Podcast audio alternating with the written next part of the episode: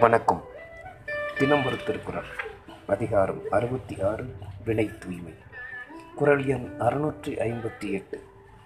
கடிந்த கடிந்தொரார் செய்தார்க்கு அவைதாம். முடிந்தாலும் பீழை தரும். பொருள். கண்டிக்கத்தக்க தீய செயலை கண்டித்து விளக்காது. செயலை முடிப்பான் கருதி முடித்தாலும் அந்த செயல் செய்தவருக்கு இறுதியில் துன்பத்தையே கொடுக்கும். விளக்கம். தீமை என்று தன்னால் உணர்ந்த செயலை அமைச்சன் சூழ்நிலையால் விளக்க முடியாது செய்து விடுவானாயின் பெண்ணே அச்செயல் பயன் கொடுக்கும் போது துன்பமாகவே முடியும் என்பது கருத்து.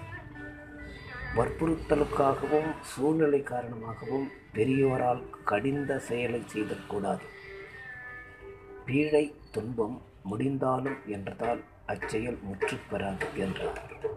நன்றி.